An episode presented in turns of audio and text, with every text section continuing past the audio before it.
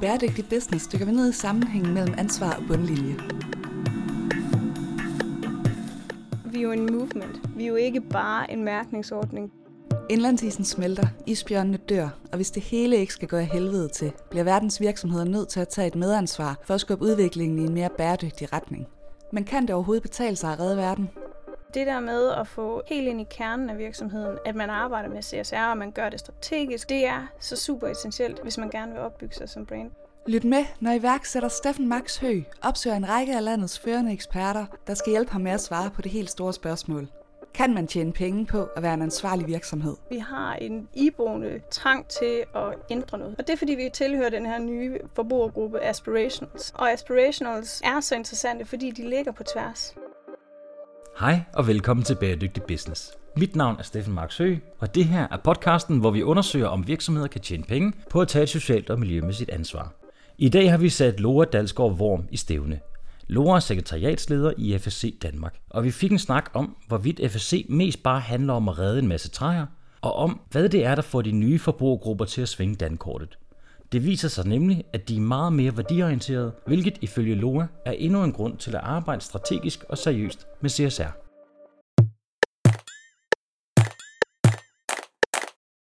Hej Loa, Hej, Steffen. og velkommen til vores øh, studie, som vi har fået lov at låne den her gang. Dejlig studie, som vi har fået lov at låne akkurator i Aarhus. Jeg synes jo, det er helt fantastisk. Jeg ved ikke, hvad du tænker. Jo, det er mega hyggeligt. Jeg tænker også, det er rimelig godt for lytteren, fordi nede på vores kontor, der har vi nogle måger, der bor oven på vores tag. Så, Ja, det, så der har man fået godt med mågeskrig ind over os. Ja, men Laura, tusind tak, fordi du vil være med i dag. Vi to, vi kender jo hinanden en lille smule, fordi vi har børn i samme skole, men kunne du ikke starte med at fortælle vores lyttere, hvem du er og hvad du laver?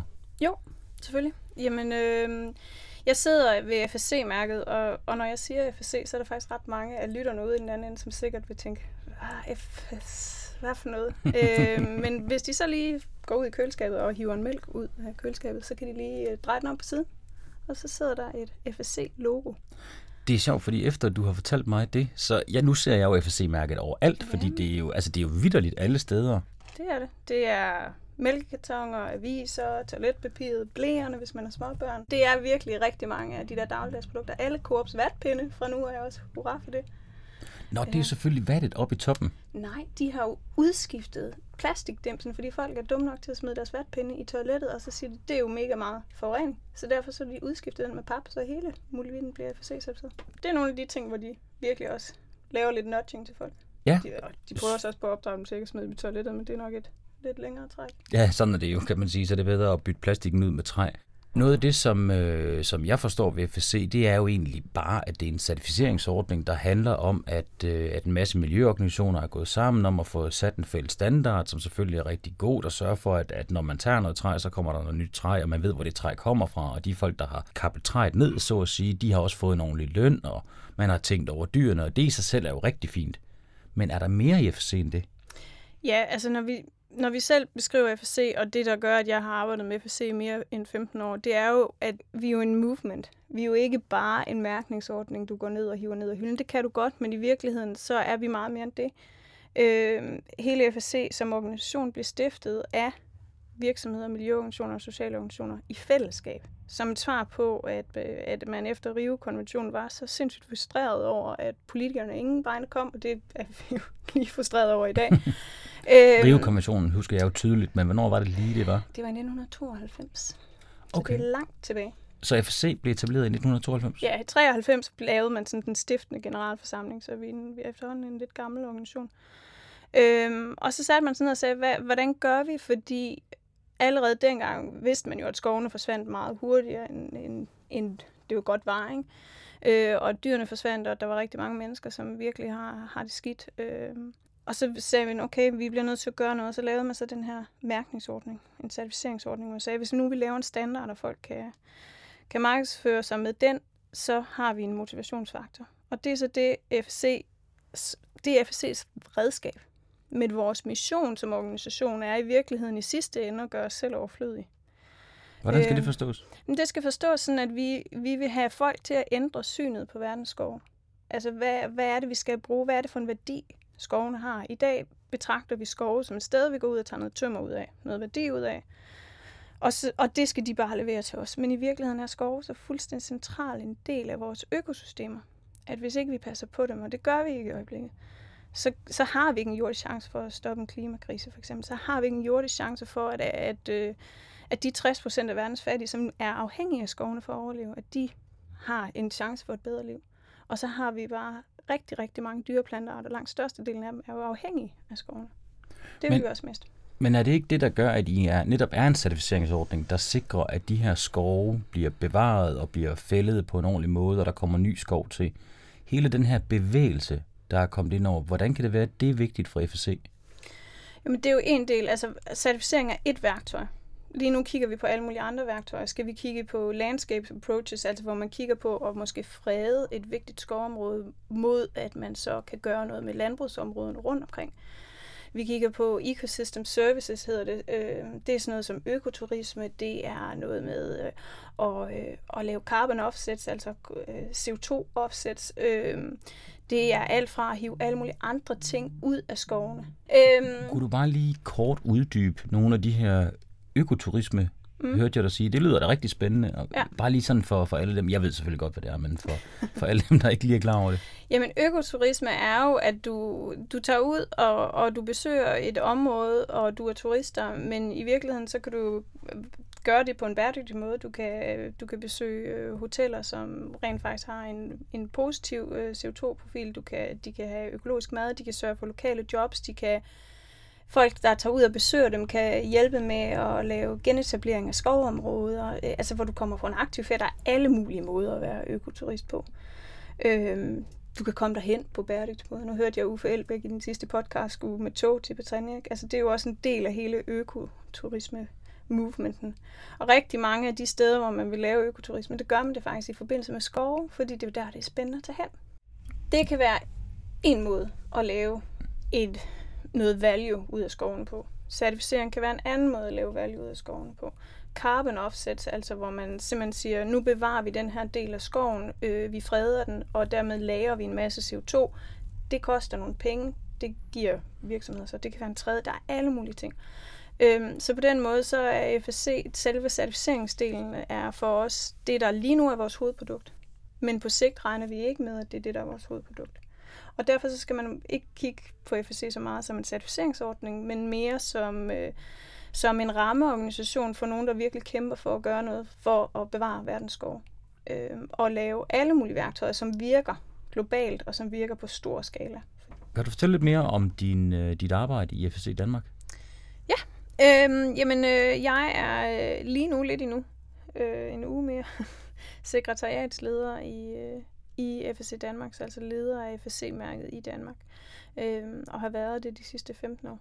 Ja, men og, du har øh, fået nyt arbejde. Jeg har simpelthen fået nyt arbejde, ja. Jeg skal ud og øh, få verden til at tro på, at det gør noget, at vores øh, certificeringssystem bliver digitaliseret. I dag er det sådan noget meget papirbaseret, så hvis du vil, kan du i virkeligheden sende fax rundt og sådan nogle ting, og det gør man stadigvæk i Tyskland. Det er helt grotesk. Det troede jeg ikke, det fandtes, men det gør man. Øhm, og de er meget bange for digitalisering, så det skal jeg ud og overvise verden om, at det må man gerne få dem til at tro på, at, øh, at, at det gør ikke noget, og det kan måske være smartere nogle gange, og at det kan bidrage med nogle, med nogle billigere løsninger og en risikoimplementering af certificering. Så i stedet for, at man altid kigger på alle parametre af certificeringen hele vejen ned igennem og giver dem lige meget vægt, at man rent faktisk får mulighed for at fokusere på de steder, der gør ondt. Fordi du begynder at kunne lave øh, en masse statistikker på tværs, og samtidig, hvis du begynder at, øh, at observere skove, FSC handler jo basalt set om ændringer ud i skoven. Så hvis du begynder at observere skove ovenfra igennem satellitbilleder og, og ved, hvor ligger den certificerede skov på, så kan du for det første igennem algoritmer begynde at kigge på, hvor, meget træ, altså hvor mange træer forsvinder der, i forhold til, hvad, hvad burde der forsvinde, så du kan få simpelthen sådan nogle red alerts på, hvor forsvinder der for meget, hvis der er nogen, der fælder for meget. Øh, og samtidig så kan du også begynde at kigge på, hvad er det for nogle arter. Altså det kan vi gøre igennem algoritmer, kan vi faktisk begynde at artsbestemme træer fra oven, fordi du kan zoome så langt ind og se blade og sådan nogle ting. Øh, øh, så man kan se, om, om øh, skovejerne gør det godt nok i forhold til ikke at, at tage for meget af en bestemt art, eller om biodiversiteten har det godt nok. Øhm, og du kan begynde at kigge på noget, hvad sker der med åer og vandløb og alle mulige ting, kan vi faktisk begynde at monitorere og, og se igennem digitale systemer, kan vi begynde at få peget ud, hvor er det tingene, hvor er det, vi skal fokusere vores kræfter. Øh, samtidig er det også noget som at kigge på, hvad er det for nogen inden for et, et certificeringssystem. Hvis man har, har, ikke har gjort noget godt nok, så får man det, der hedder en afvielse, som man skal rette op på. Og så begynder man, når man digitaliserer sådan nogle systemer, så begynder man at gå kigge på tværs. Hvad er det for nogle indikatorer, hvor vi rigtig tit får afvielser på? Både i nationale standarder, på global plan, og i regioner, og i skovområder osv. Øhm, og så kan du begynde at fokusere der. Og noget af det er jo selvfølgelig systemisk at gå ind og kigge på, hvor burde vi rette op og gøre noget andet. Og noget af det er, hvor, hvor skal vi i virkeligheden have fat i de her skove og få dem til at gøre et bedre stykke arbejde. Spændende. Så det er det, jeg skal ud og overbevise verden om, at det er ikke farligt. Ønsker mig held og lykke. Vil du være held og lykke med det? Der er jo aldrig nogen digitaliseringsprocesser, som, øh, som er gået enten godt. Det glider nej, nej, jo altid nej. bare. Alt det glider bare, at folk er pjattet med det. Ja, hvis du kan fikse det her, så er der jo et, øh, et par projekter i det offentlige, som kunne bruge din hjælp. Så det... Øh... Ja. Nu skal jeg først starte med at fikse FSC. Det, øh, det, det, er, det er den første noppebank. Øhm, Udover at jeg har fået et nyt job, så har jeg i, ja, igennem de sidste 15 år øh, arbejdet rigtig meget med øh, CSR i virksomheder. Implementering af CSR, markedsføring i forbindelse med CSR, øh, snakker på internationale konferencer omkring, hvordan er det egentlig, at man gør sine forbrugere til advokater for ens, øh, for ens brand, og, og få dem til at, at anbefale ens brand til, til andre forbrugere. Fordi det er rigtig meget det, det handler om. Det handler vel meget om også at engagere virksomhederne i, øh, i FSC-brandet eller FSC-bevægelsen. Hmm. Hvordan, øh, hvordan arbejder man med det? Det arbejder man meget forskelligt med rundt om i verden. Heldigvis så er vi jo efterhånden et ret kendt brand for virksomheder og et værdifuldt brand for virksomheder at arbejde med. Øh, men derfor er der stadigvæk et stykke vej for os fra at være det der logo, som sidder om på bagsiden af pakken, og til at de rent faktisk går ind og arbejder meget aktivt med det, også i, i deres markedsføring, i deres måde, de talesætter sig selv på, i måden, de opfatter sig selv som virksomhed på, at det kommer ud af at være den her lidt stive certificeringsordnings tanke, man har om, om certificeringsordninger. Ikke? Altså, det er sådan noget, der ligger over i kvalitetsafdelingen. Det må de holde styr på. Til at være en del af ens identitet og en, ens stolthed over at være en virksomhed. Og det er noget af det, som vi arbejder meget fokuseret med i Danmark i forhold til de danske virksomheder. Vi har jo også heldigvis nogle ret store multinationale virksomheder, hvor vi arbejder meget med det. Øhm, og prøver på at, at få det ind som en del af deres selvforståelse. Ja, fordi at, at det nytter simpelthen ikke, at det bare er en lille del af virksomheden, hvor man siger, det er over i kvalitetsafdelingen, at man holder styr på FSC-delen. Du vil gerne trække det endnu mere ind i virksomheden. Ja. Og hvordan kan det være? Hvad er der af gain? Fordi det lyder jo dybest set som om, at man skal involvere rigtig mange mennesker i den her FSC-proces eller bevægelse i en virksomhed. Er det virkelig nødvendigt? Det er ikke, at man skal involvere rigtig mange i FSC-processen. Fordi certificering som sådan berører jo ikke flere af den grund. Men der er rigtig meget gain i, altså der er rigtig mange gevinster i at, at få flere til at være involveret i FSC-tanken og i, i det hele taget i CSR-tanken i virksomheder, fordi FSC er jo bare en måde at lave CSR på. Men det der med at få helt ind i kernen af virksomheden, at man, at man arbejder med CSR, og man gør det strategisk, og, og det er en del af det, vi vil, og det er en del af det, vi skal. Øhm, det er så super essentielt, hvis man gerne vil opbygge sig som brand. Dels så gør det, at man får nogle gladere medarbejdere. De bliver simpelthen mere stolte over at blive der øh, og arbejde for det for virksomheden. Og de taler bedre om virksomheden, og de er mere tilbøjelige til at, at blive, og de har færre sygedage osv. Så, så bare sådan fra en helt lavpraktisk intern økonomisk perspektiv i virksomheden, er det, giver det rigtig god mening at virkelig være spot on på ens øh, bæredygtighed og virkelig vise, at man vil noget. Ikke? Og den anden side er, at hvis vi gerne vil blive ved med øh, som virksomheder at forblive relevante over for, for de forbrugergrupper, som vokser helt eksplosivt i øjeblikket. Og det er ikke kun de unge, det er forbrugergrupper på tværs af alle aldre. Hvis vi gerne vil være relevant for dem, så er de simpelthen nødt til at vide, hvem vi er som virksomhed, fordi det er det, forbrugere køber ind i i dag. De køber ikke ind i givende produkter. Det bliver de ikke, så, så vender de ikke tilbage, de bliver ikke tilbagevendende, de køber ind i værdier. De køber ind i, hvad er det, vi står for som virksomhed? Hvad er det for, en, hvad er det for noget, vi vil bidrage til den her verden med? Men er det ikke meget de unge mennesker, der har den her lidt luksuriøse tilgang, hvor det er, de gerne vil have værdier og det ene og det andet? Er det, øh, er det forbeholdt for alle? Jeg synes, man hører meget om den her millennials, som vi jo... Mm det er vi jo, alt, vi er ovenikøbet alt for gamle til at være med ja, i, i, i den du er langt fra millennial, det er ked af at sige. Ah, jeg synes, det er godt. Øhm, nej, det er, jo det, altså, det er jo det, vi har fået tåget ørerne fulde om i, i 10 år. Jamen, det er millennial, så lige om lidt kommer millennial, så dem skal vi passe på.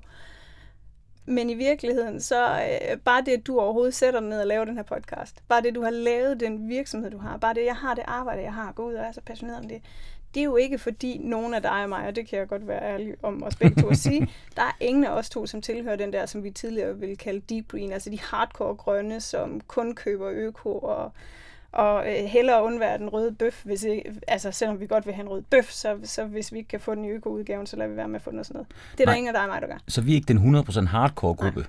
som du kalder deep green? Deep green, ja.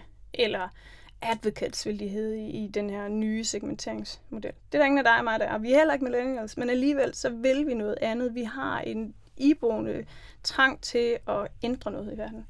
Og det er, fordi vi tilhører den her nye forbrugergruppe Aspiration, som, som de hedder. Øh, det er Globescan, som har lavet sådan en helt en hel segmenteringsting, øh, som er dybt interessant, og som, som der virkelig er noget omkring. Øh, og aspirationals er så interessante, fordi de ligger på tværs alle aldersgrupper. De ligger på tværs af alle samfundslag også.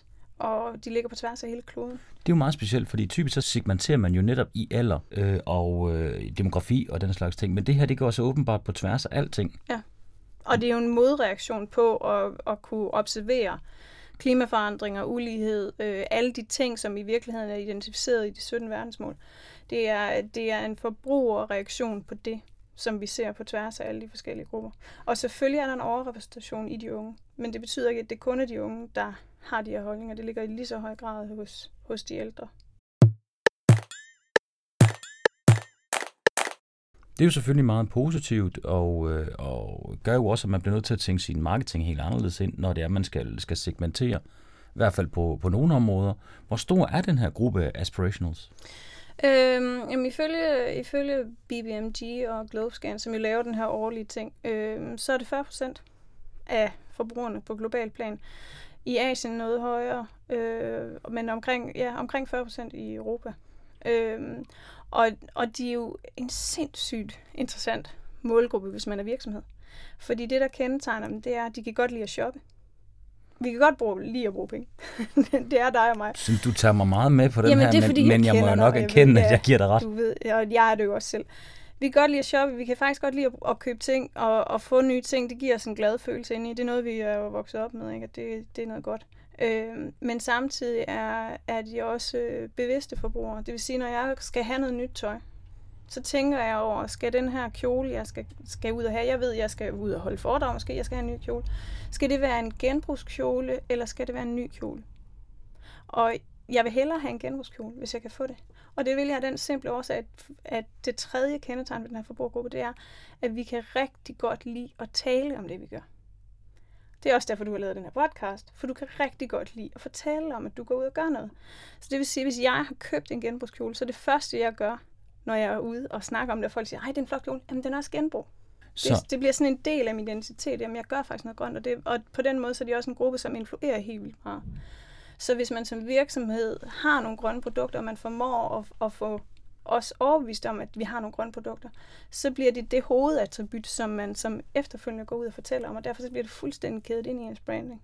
Så man kan sige, at ved at man får aktiveret den her gruppe af mennesker, som hedder Aspirationals, ifølge Globescan, så er der en stor chance for, at de godt kan lide at gå ud og fortælle om de her ting, at de vil gå ud og fortælle netop om det, man lærer dem, som mm. er den her værdiborgen ting, som typisk kunne være, at det var en, et grønt produkt eller en socialt ansvarlig profil. Er det sådan, mm. det skal forstås? Ja, men de fortæller kun om det, der passer ind i deres egen værdisæt. Og deres egen værdisæt er rigtig meget et grønt værdisæt, et socialt ansvarligt værdisæt. Øh, og, og de er i høj grad bekymrede om klimakrise, om ulighed, social ulighed, om korruption og sådan nogle ting. Og det er de værdier, de køber ind i, det er de værdier, de fortæller videre om.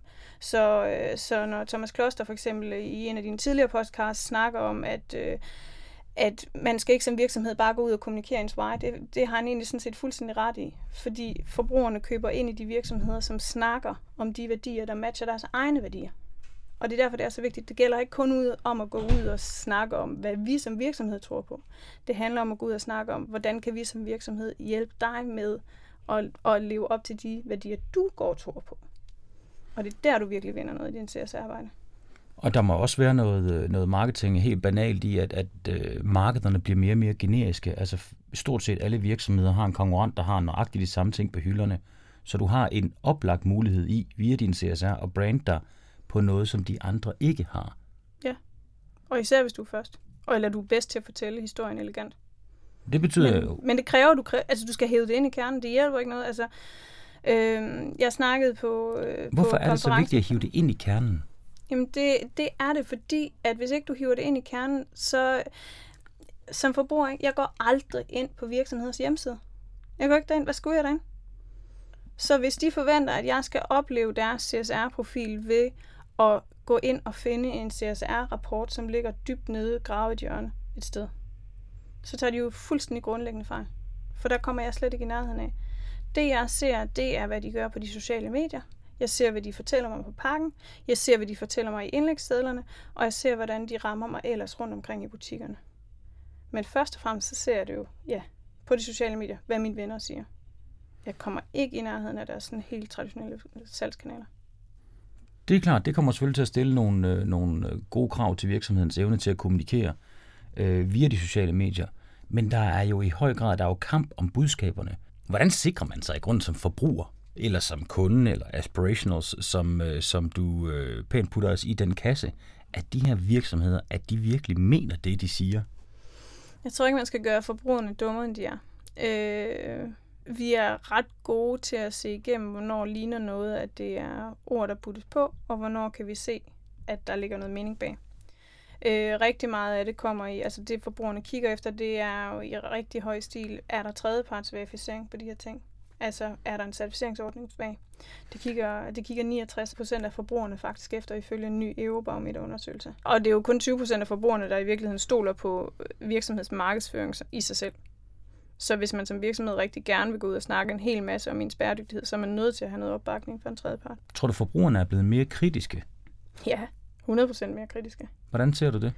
Jamen det ser vi i, bare det, at, at forbrugere kontakter os, altså som mærkningsordning i meget højere grad, og vi har en, en stigende mængde, mængde af forbrugere, som, øh, som følger os på de sociale medier og interagerer med os og, og spørger os om ting, og, og, og som gerne vil finde ud af, hvordan kan de egentlig i virkeligheden slå op, om det her certifikat er ægte osv. osv.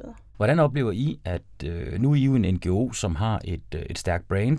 Hvordan oplever I, at øh, jeres øh, praktikpladser og ledige stillinger, oplever I stor søgning til dem, kvæg at I jo netop er det her meningsfulde brand, som er interessant? I meget høj stil. Øh, vi havde en stillingslød op i efteråret, vi fik over 200 ansøgere til. og hvor hovedparten, at der var rigtig mange, som i virkeligheden ikke havde den, den profil, som vi havde bedt om, altså som ikke havde den uddannelsesmæssige baggrund, men som skrev, altså det var, det var en grafikerstilling. Vi fik sågar forstkandidater, som søgte en grafikerstilling, sådan, fordi de kunne godt tænke sig at arbejde med noget med skovene, og det kunne være helt vildt fedt at arbejde med for FSC, og de kunne da godt lige lære det der med grafik. Altså, det, får, det får vi rigtig meget. Vi får rigtig mange uaffordrede ansøgninger. Vi får rigtig mange, som gerne bare vil, vil komme og, og i virkeligheden, altså vil i virksomhedspraktik, eller vil, vil lave noget frivilligt arbejde, eller på anden måde engagere sig. Når man så kigger i en virksomhedsoptik, så er det jo svært at, at forstå, hvorfor ikke alle virksomheder bare kaster sig over med det samme. De får en bedre relation til deres kunder, ovenikøbet en kundegruppe, som godt kan lide at shoppe, de har bedre mulighed for at få medarbejdere ind, fordi at, at brandet i sig selv tiltrækker øh, medarbejdere, som, øh, som er den her kæmpe målgruppe. Det er jo alligevel 40 procent af mm. forbrugerne, vi taler om, de her aspirationals. Hvad er der så i vejen for, at alle virksomheder bare springer ind i det her med det samme? Jeg tror, at der er mange virksomheder, som stadigvæk tænker, at det er noget, der ligger over i kvalitetsafdelingen, og som synes, at CSR det, det er det add Der sker et kæmpe stort skift i øjeblikket dog. Hvis du kigger på alle de nye CEOs, som bliver hyret ind og som bliver hentet tilbage fra udlandet til alt muligt forskelligt, altså fra, jamen, fra dansk supermarked til jamen, alle mulige virksomheder. Ikke? Det er hardcore grønne profiler, som kommer med en udenlandsk erfaring fra lande, hvor man faktisk er, er længere frem, end vi er. Fordi jeg ved godt, at vi i Danmark rigtig gerne vil synes, at vi er de bedste i verden, men når vi går ind og kigger på, hvordan er det egentlig, vi lever op til verdensmål 12, for eksempel, som handler om responsible consumption, så ligger vi jo helt nede i bundskraberfeltet. Altså, vi er faktisk ikke super gode til det. Og det er jo sindssygt interessant, ikke? at man tænker på, at selve toppen af grænsekagen, der besætter man ikke længere efter de her klassiske kriterier, at det er nogen, der har en økonomiuddannelse, eller som kommer fra Handelshøjskolen eller CBS. Det er en anden type leder, man kaster lige nu. Det er nogen, som kan finde ud af at putte noget værdi ind i virksomhederne, altså noget værdibasering. Øh, det er nogen, som kan øh, være med til at lave noget hurtig innovation, øh, og som kan nytænke virksomheder, altså nytænke nogle af de her traditionelle brands, fordi at øh, bestyrelserne og topledelserne udmærket godt kan se, at det er det, vi er nødt til for at kunne følge med. Så vi, så vi er simpelthen nødt til at gøre tingene på en anden måde.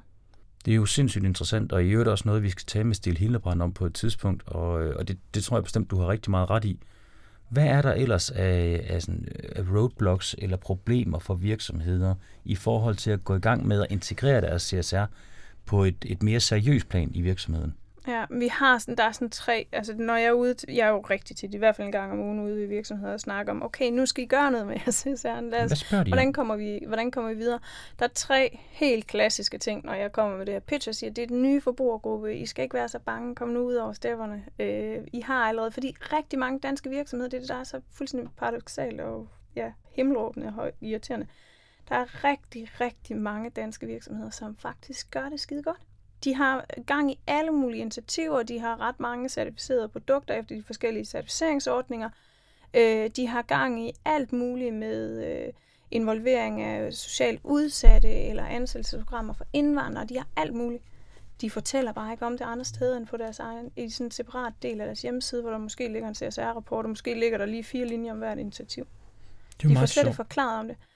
Og når jeg så sidder der og siger til dem, det skal I forklare om, det skal I altså virkelig være vokale om, det er sådan noget, der virkelig kan skaffe jer nye kunder, så siger det armen. Mm. Og så er der tre helt klassiske grunde til, at de siger, det, det går ikke. Den første er, at vores forbrugere efterspørger det ikke. De vil ikke, øh, de vil ikke have det grønne. De, øh, de spørger os aldrig om det. Og så kan man bare sige nej. Men hvis I vidste bare en lille smule om, om den her aspirational målgruppe, så, så vil I også vide, at de, de spørger jer faktisk ikke. Men de køber glædeligt ting. Så hvis du gerne vil ramme dem, og du har et fedt produkt, jamen, så skal de nok købe det, selvom det ikke har en økoprofil. Men hvis det har en økoprofil, og de ved noget om det, så fortæller de til gengæld også helt vildt meget om det. Både til deres venner på deres sociale medier, og de tagger jer, og de er, rigtig, de er ikke karige med at fortælle om verden om det. Vel? øhm, og det er jo derfor, man skal gøre det. Det er den første ting. Den anden ting, som så, så sidder der ham nede i hjørnet, som altid er sur, og så siger han, ja, men hvad så med alle de produkter, som er mega certificerede? Så vil vi jo bare spørge surt. Så vil folk sige, hvad er der så hvad er der i dem? Og der kan jeg kun igen sige, man skal ikke gøre forbrugerne dummere end de er. Jeg har for eksempel aldrig nogensinde hørt en eneste menneske, som har sagt, at Adidas arm, de har det der ene linje sko, der er lavet ud af Ocean Plastics. Det er faktisk mega meget for dårligt, at det ikke dem alle sammen var. Folk synes jo bare, det er mega fedt, at der er en linje af sko, som er lavet ud af Ocean Plastics, og de ser ovenikøbet godt ud, og de ser ud, som om de går og går i. Hey, hvor er det fedt. Fordi folk ved jo godt, det er en begyndelse. De ved jo godt, at det er en rejse.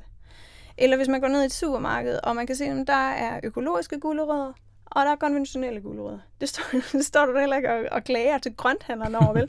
Altså, det ved du godt, at det er en del af grundprincippet. Og så kan du vælge at sige, at nu er jeg gået ind i et uh, supermarked, hvor jeg ved, at de har en målsætning om noget med økologi. Og jeg kan vælge at støtte op om det ved at købe det her økologi. Og altså, det skal man ikke, altså, man skal Nej, ikke være så så for- bange for at fortælle om det grønne, i frygt for, hvad, hvad der sker med de andre produkter. Altså forbrugeren kan godt navigere rundt i, at man har en traditionel virksomhed, som har gjort mm. sådan og sådan. Og ved at du kobler et nyt øh, element på din forretning, et nyt, øh, en ny gren på dit sortiment, så er det ikke nødvendigvis noget, der kaster et negativt skær over alt det andet, som jo så ikke er enten certificeret eller det ene eller det andet. Mm. Det, det giver rigtig god mening. Ja, og Men, så skal man jo huske at være åben omkring, hvad er det, altså, hvad er det for en rejse, vi er på? ja, for altså- der er vel noget omkring det her med Ja, ja, ja, ja, åbenheden og ja. greenwashing og, og så videre, ikke? Ja, og det skal jo være, altså, det værste, man kan gøre, det er, at man kan have en lille bitte del af ens virksomhed, som har en eller anden grøn profil, og så lægger man den over i hjørnet, og så er det det, som vi har, så fortæller vi til gengæld vidt og bredt om den. Hvor, altså det er det værste, du kan gøre, fordi det kan forbrugerne også godt gennemskue. Men hvis du til gengæld siger, at vi har faktisk en ambition om noget, det er drønt svært, fordi vi skal over alle de her forskellige obstacles. Vi, vi skal skaffe nye leverandører, vi skal finde ud af, hvordan vi gør, bla bla bla. Så, øh, så det kan forbrugerne nemlig godt forstå. Og så gør det ikke noget, at du kun har en lille smule, men at du lige så stille stiger og får mere og mere. Så du har altså en meget stor tillid til, at forbrugerne godt kan gennemskue, om virksomhederne de mener det eller ikke mener det, når de går i gang med et CSR-initiativ. Ja, det har jeg i allerhøjeste grad, fordi det, du kan lynhurtigt se det. Du kan se, om det er floskelord, du kan se, om det er noget, der passer sammen med virksomheden generelt. Og det er derfor, det er så vigtigt, at de værdier, du vælger, de ting, du vælger at kommunikere som en del af dit CSR-program, det skal altså ikke være noget, som ligger helt ude i skoven i forhold til, hvad det er egentlig for et produkt, du har. Altså hvis du sælger søm og skruer, så skal du ikke øh, sponsorere de danske hospitalsklovne. Ikke noget ondt ord om de danske hospitalsklovne, men der er bare ingen connection imellem de to ting. Det er en super interessant pointe i forhold til, om hvorvidt man tror på det eller ej. Det du tænker, der er rigtig vigtigt, det er, at man får lavet en CSR-strategi, hvor der er en kobling mellem dit produkt og så den CSR-dimension, du har valgt at koble ind mm. i din forretning. Ja. Og den skal kobles helt ind i forretningen, fordi forbrugeren kan gennemskue det. Ja. Og det kan jeg vel næsten regne ud, det har jo rigtig meget med de sociale medier at gøre. Det har vel også noget at gøre med, at alle de mennesker, der arbejder, der kender jo sandheden. Jamen det er jo ikke så meget, altså det er jo ikke, det er jo også lige så meget, at hvis jeg bestiller en VVS-mand for eksempel, og jeg kan se, at han støtter de danske hospitalsklovn, det er da meget, det er da meget hyggeligt. Men, men det får ikke mig til at tænke, altså det, jeg tænker, det er da meget sympatisk, men, men han gør jo ikke nogen forskel der. Men altså. hvis man så til gengæld hører, at grunden til, at han støtter hospitalsklovnene med hans VVS-firma, er fordi, at hans eget barn har været indlagt og har fået øh, noget hjælp derindefra af hospitalsklovnene, så der er en emotionel forankring i virksomheden, altså i ham, mm. så vil man jo ændre optik. Fuldstændig. Fuldstændig. Men det kræver, at han begynder at fortælle en historie. Og Det er det, øh, der, er et, der er et stykke vej. Øh, men der, det er jo ikke grundlæggende anderledes i forhold til, hvis du har en multinational virksomhed, eller en, bare en stor, mellemstor dansk virksomhed, og din CSR-politik, det er basalt set, at du øh, lader være med at smide øh, øh, forurenet spildevand ud, og øh, du har en ISO-certificering, og så giver du jo lidt til den lokale håndboldklub. Det fortæller mig ingenting om, hvad din værdi er som virksomhed. Det fortæller mig overhovedet ikke, hvorfor jeg skulle blive ved med at vende tilbage til dig som virksomhed, når din konkurrent gør nøjagtigt det samme. Der har jeg i stedet for brug for at vide, hvad er det, du vil bidrage med til den her verden. Og jeg tror helt grundlæggende, men jeg tror jo også meget på det gode i alle mennesker og på positivitet i det hele taget. Jeg tror på, at alle mennesker, som har sat sig ned og har stiftet en virksomhed, de har faktisk haft en eller anden form for god tanke med det helt oprindeligt.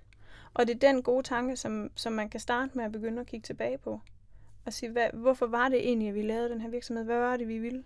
Men, men det synes jeg, der er en rigtig god pointe i. Men hvad så med virksomheder, hvor det er, at ejerstrukturen har ændret sig? Det er ikke længere ejeren, der er en del af ejerkredsen. Nu er det måske en, en øh, større virksomhed, eller måske en kapitalfond, som, hvor det er, at, at anpartshaverne eller aktionærerne, de er mm. så langt ude, at de ikke længere har noget med kernen at gøre. Kan man så stadig identificere et why? Det, synes, det tror jeg jo på, man kan. Altså, fordi, der, altså, selvfølgelig er det jo sværere der, ikke? fordi du er kommet ret langt væk. Men det bliver kan- vel mere strategisk så? Jo, men man skal også virkelig passe på med, hvor strategisk det bliver i forhold til dels din kultur og din branding internt i virksomheden. Altså, hvad er det, du fortæller dine medarbejdere? Hvis det bliver alt for hardcore strategisk, så køber de jo overhovedet ikke ind i den historie. Men dels så, så skal man jo også tænke på, at, at der, hvor vi som forbrugere har tillid til virksomheder og har tillid til brands, det er dem, som vi forbinder med noget lokalt, noget homey, noget, som, som, som ikke er for stort. Så hvis du kører den helt op i det der højstrategiske niveau, så får du rigtig svært ved at forbinde dig til den målgruppe, som, altså de her aspirationals, som du rigtig gerne vil forbinde dig til, fordi de tror ikke på de globale virksomheder, de tror på de lokale. Og det er jo virkelig, virkelig interessant, særligt når vi er i en tid lige nu, hvor de globale virksomheder, de fylder jo mere og mere. Hvis man tager et, en, en lille diskret virksomhed som Amazon, hvordan det er, de bare breder sig frem. Tænker du, at deres dage er talt? Altså lige nøjagtigt de der Big Four, ikke? de bliver rigtig svære at hamle op med, fordi de har bare en service. Øh, altså når, når jeg siger The Big Four, så mener jeg Amazon og Apple og Facebook og øh, Google. Ikke? De har bare nogle produkter og nogle services, hvor de har monopoler, hvor de bare er bedre end andre. Om deres datatal er nej, det tror jeg ikke, de er, men jeg tror, de kommer over for en opgave, hvor de virkelig skal øh, rebrande sig selv også. Ja, fordi, Fordi den unge generation, eller, eller dem, som er den modige del af, af en generation, jeg er ikke helt selv så aspirational, at jeg er kommet dertil endnu, øh, men de vil jo begynde at vælge dem fra. Fordi vi ikke køber ind i de der værdier. Jeg vil da sige, at hele Cambridge Analytica, det har jeg overvejet seriøst i, i flere uger. Er det her dråben, der gør, at nu skal jeg faktisk droppe den der Facebook-konto? det er, jeg er fuldstændig enig med dig, fordi jeg kan da godt mærke, at der kommer riser i lakken. Mm. Altså jeg kan da huske tilbage, hvor det var, at Google, det var virkelig noget, man synes var, var top cool, og det er da stadigvæk rigtig cool på flere områder. Der er bare kommet et men nu.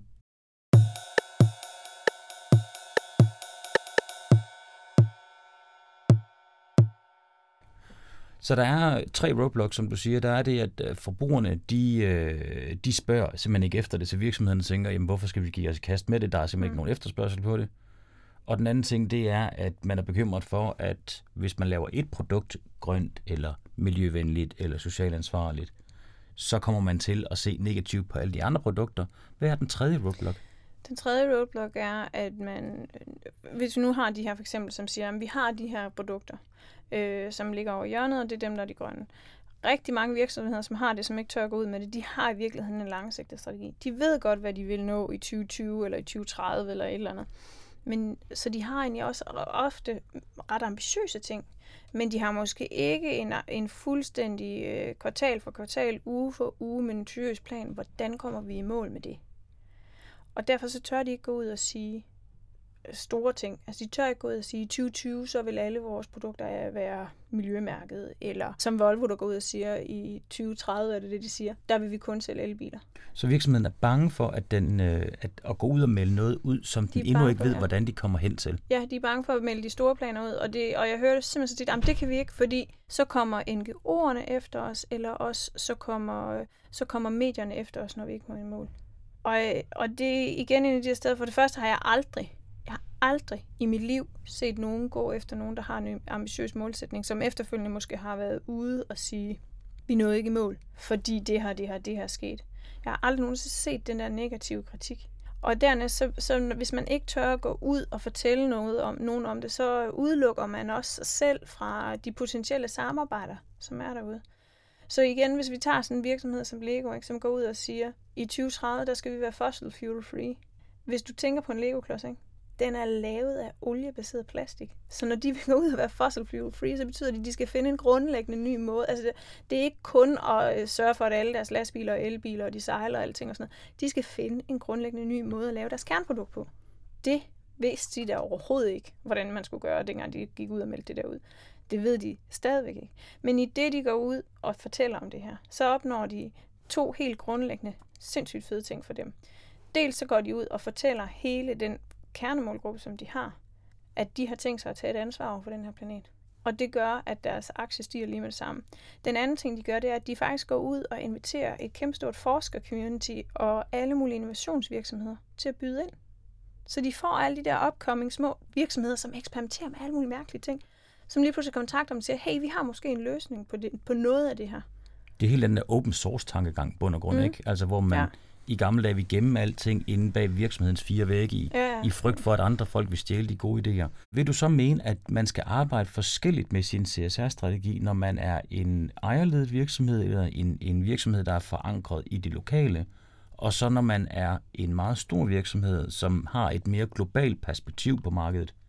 Ja og nej. Jeg tror, at øh, de helt store, de har en opgave, som handler om, at, at det der med, at man kan have one size fits all af ens brand, det kommer de til at få større og større problemer med, med, med de forskellige kulturer. I dag, der kan du gå ud og have nøjagtigt det samme slogan på tværs af hele kloden. Øh, det kan vi bare inden for vores organisation se, at det bliver faktisk en større og større udfordring, fordi de ting, som man som brand skal adressere på de forskellige kontinenter, er nogle forskellige ting. Og derfor bliver man nødt til at i det mindste overveje at differentiere, selvom det går helt ondt ind i brandingfolkene, øh, fordi det kan de ikke så godt lide. Øhm, og du kan, altså, du kan se det på sådan nogen som Lego, som går ud og differentierer deres budskab alt efter, hvor i verden de, øh, de er ude at sælge. Og det, det gør de jo, fordi det ved de godt, de er nødt til for at nå den her målgruppe, som de gerne vil nå. Så man kan sige, at der er visse ligheder i, øh, i den her gruppe, der hedder aspirationals. Men det er alligevel kun på nogle meget overordnede punkter på værdier og, øh, og hvad det er for nogle ting, de går op i? Jamen, aspirationals går jo øh, op i det, som, som berører dem.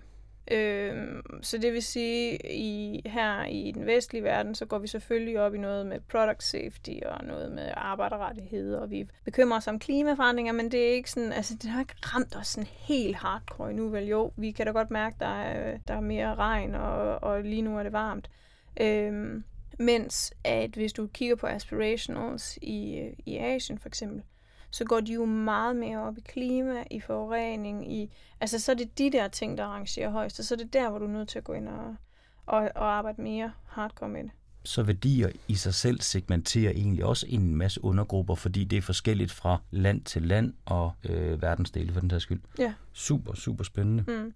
Og altså hvis man gerne, hele det her arbejde omkring aspirations, det ligger jo frit tilgængeligt online. Øh, hvis man søger på det, der hedder Five Human Aspirations fra Globescan, så får du en lang rapport, hvor du kan se, hvor er det, det vejer, hvad, hvorhen, og hvordan adskiller den her forbrugergruppe sig fra andre. Den er rigtig interessant. Og vi lægger også et link ind i øh, episodebeskrivelserne, sådan så at øh, de gode lyttere kan gå ind og lige klikke. Jeg synes selv, det er virkelig, virkelig interessant og meget spændende at høre om andre forbrugergrupperinger end de klassiske millennials og generation X og det ene og det andet. Ja, men jeg tror også, det er, jo, det er jo den måde, vi er nødt til at begynde at tænke på, fordi det der med at dele folk ind kun i aldersgrupper, altså, du sidder selv her og siger, at jeg er jo ikke så gammel. og det er jo fordi, at vi som aldersgruppe, jeg, altså når jeg tænker på mig selv, så tænker jeg da ikke mig selv som en, der snart er 40. Altså jeg er da lige, jeg er da 25 indeni. Så når vi selv identificerer os hele tiden kontinuerligt med nogen, der er yngre, så kan det ikke hjælpe noget kun at, at dele os ind i en generation. Fordi vi hiver både fra de yngre, men vi hiver også fra nogle af de ældre generationer. Det gør de andre i øvrigt også. Ja, så alder er faktisk blevet en rigtig dårlig pejlemærke. Ja. Jeg forstår godt, at virksomhederne i høj grad har brug for at melde de her ting ud, fordi det er hele den her open source tanke, at man vil gerne have andre folk til at være en del af, af det her projekt, man har gang i, fordi at man ved simpelthen ikke, hvordan man skal løse det, man melder ud om 20 år. Man adresserer egentlig bare en problemstilling og indikerer en retning og viser en retning, som man har lyst til at arbejde efter. Mm. Men der må da også være de virksomheder, som bare siger, at de vil gøre noget om 20 år. Og der tænker jeg da, at når man som NGO kommer ud og taler med sådan en virksomhed, Mm. kan man så ikke, altså hvordan vurderer man, om det er en seriøs virksomhed, eller om det ikke er? Det kan du lynhurtigt vurdere. Du kan se det på bare sådan en simpel ting. Hvem er det, der sidder rundt om bordet? Altså, hvem er det, de gider invitere med til møderne? Øh, sidder den øverste ledelse med rundt om bordet? Eller er det altid den samme medarbejder, som er relativt langt nede i uh, rangstigen? Gider marketing at dukke op? Øh, sådan nogle ting. Hvis ikke det er til stede, så, så er det en ret hurtig indikator af, at jo, men det kan godt være, at der måske, altså der er der to forskellige scenarier. Den ene er, at de bare siger noget. Den anden er, at der sidder en drømmer et eller andet sted i den der virksomhed, som typisk vil sidde i en kvalitetsafdeling og siger, hold kæft mand, vi burde, vi burde, tænk hvis vi, og, og prøve at selv at skubbe det i gang. Det har vi ret mange danske virksomheder, hvor der virkelig sidder en og bare kæmper en kamp op ad bakke op, og vi prøver så godt som vi overhovedet kan at skubbe med på det. Øhm, så det er en ret hurtig indikator.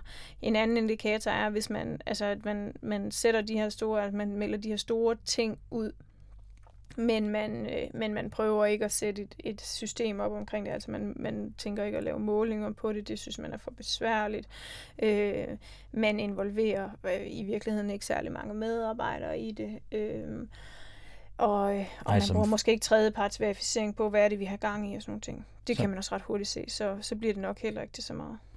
Og som eksemplet med Lego før, hvor de siger, Mm. at vi har simpelthen tænkt os at finde et alternativ til plastik, som jo Mm. alt andet lige er lidt vanskeligt. Men så sætter de også lige en milliard kroner af Ja. til at løse det. og bygger jo et helt hus, hvor folk kan komme ind og blive inspireret og høre omkring det, og, og ansætter, altså, de har jo ansat folk til at tage deres forbrugere med på den her rejse. Altså, der er personer i Lego, som har den stilling, det er at lave outreach til helt almindelige mennesker, for at forklare dem, jamen, om 20 år er det ikke sikkert, at du kan grave dit Lego ned i haven i 20 år, og så grave det op igen bagefter, så det stadigvæk øh, er lige så fint, som det var. Eller om 20 år kan det godt være, at du ikke kan træde på dit Lego 40 gange, uden det går i stykker.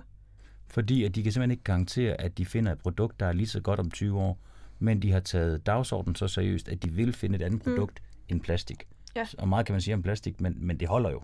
Det holder jo. Men spørgsmålet er, er det godt, at vi kan grave et produkt ned ude i haven i 20 år? Ja, altså er det virkelig, er det det, er det, det der grundkrav Sidst til jeg vores... tjekkede, hed det deponi, og det er virkelig Ja, super godt. det er det ikke. Øhm, men det er jo bare det, som folk er blevet vant til at øh, associere Lego med, at det kan holde til hvad som helst. Og du kan proppe det i vaskemaskinen, og du kan gøre alting, og det er altid farveægt. Og det er nogle kæmpe høje parametre, de også stiller op sig selv. Jeg har jo alt mulig respekt for den proces, de er igennem der, fordi det er, det er virkelig et imponerende stykke arbejde, og et spændende stykke arbejde. Øhm, men det er også et skidesvært stykke arbejde, og jeg tror, der er rigtig mange, som kommer til at, at kunne kigge på dem og lære af, hvad det er, de gør, fordi de også er meget åbne omkring processen. Spændende. Jamen, jeg ønsker dig meget held og lykke med dit nye arbejde og, øh, og overdragelsen af lederstillingen til en anden i FSC Danmark. Og tusind tak, fordi du kiggede forbi studiet. Det var så lidt.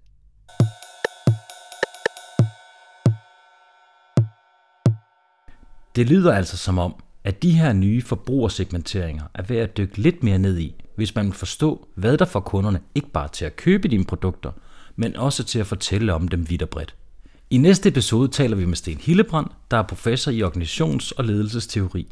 Sten kommer med sit bud på, hvordan fremtidens leder ser ud, hvis vi skal komme i mål med FN's 17 verdensmål. Tak fordi du lyttede til Bæredygtig Business. Husk, du kan finde os på 3rkontor.dk eller der, hvor du henter din podcast. Mit navn er Steffen Marksø, og jeg håber, vi lyttes ved.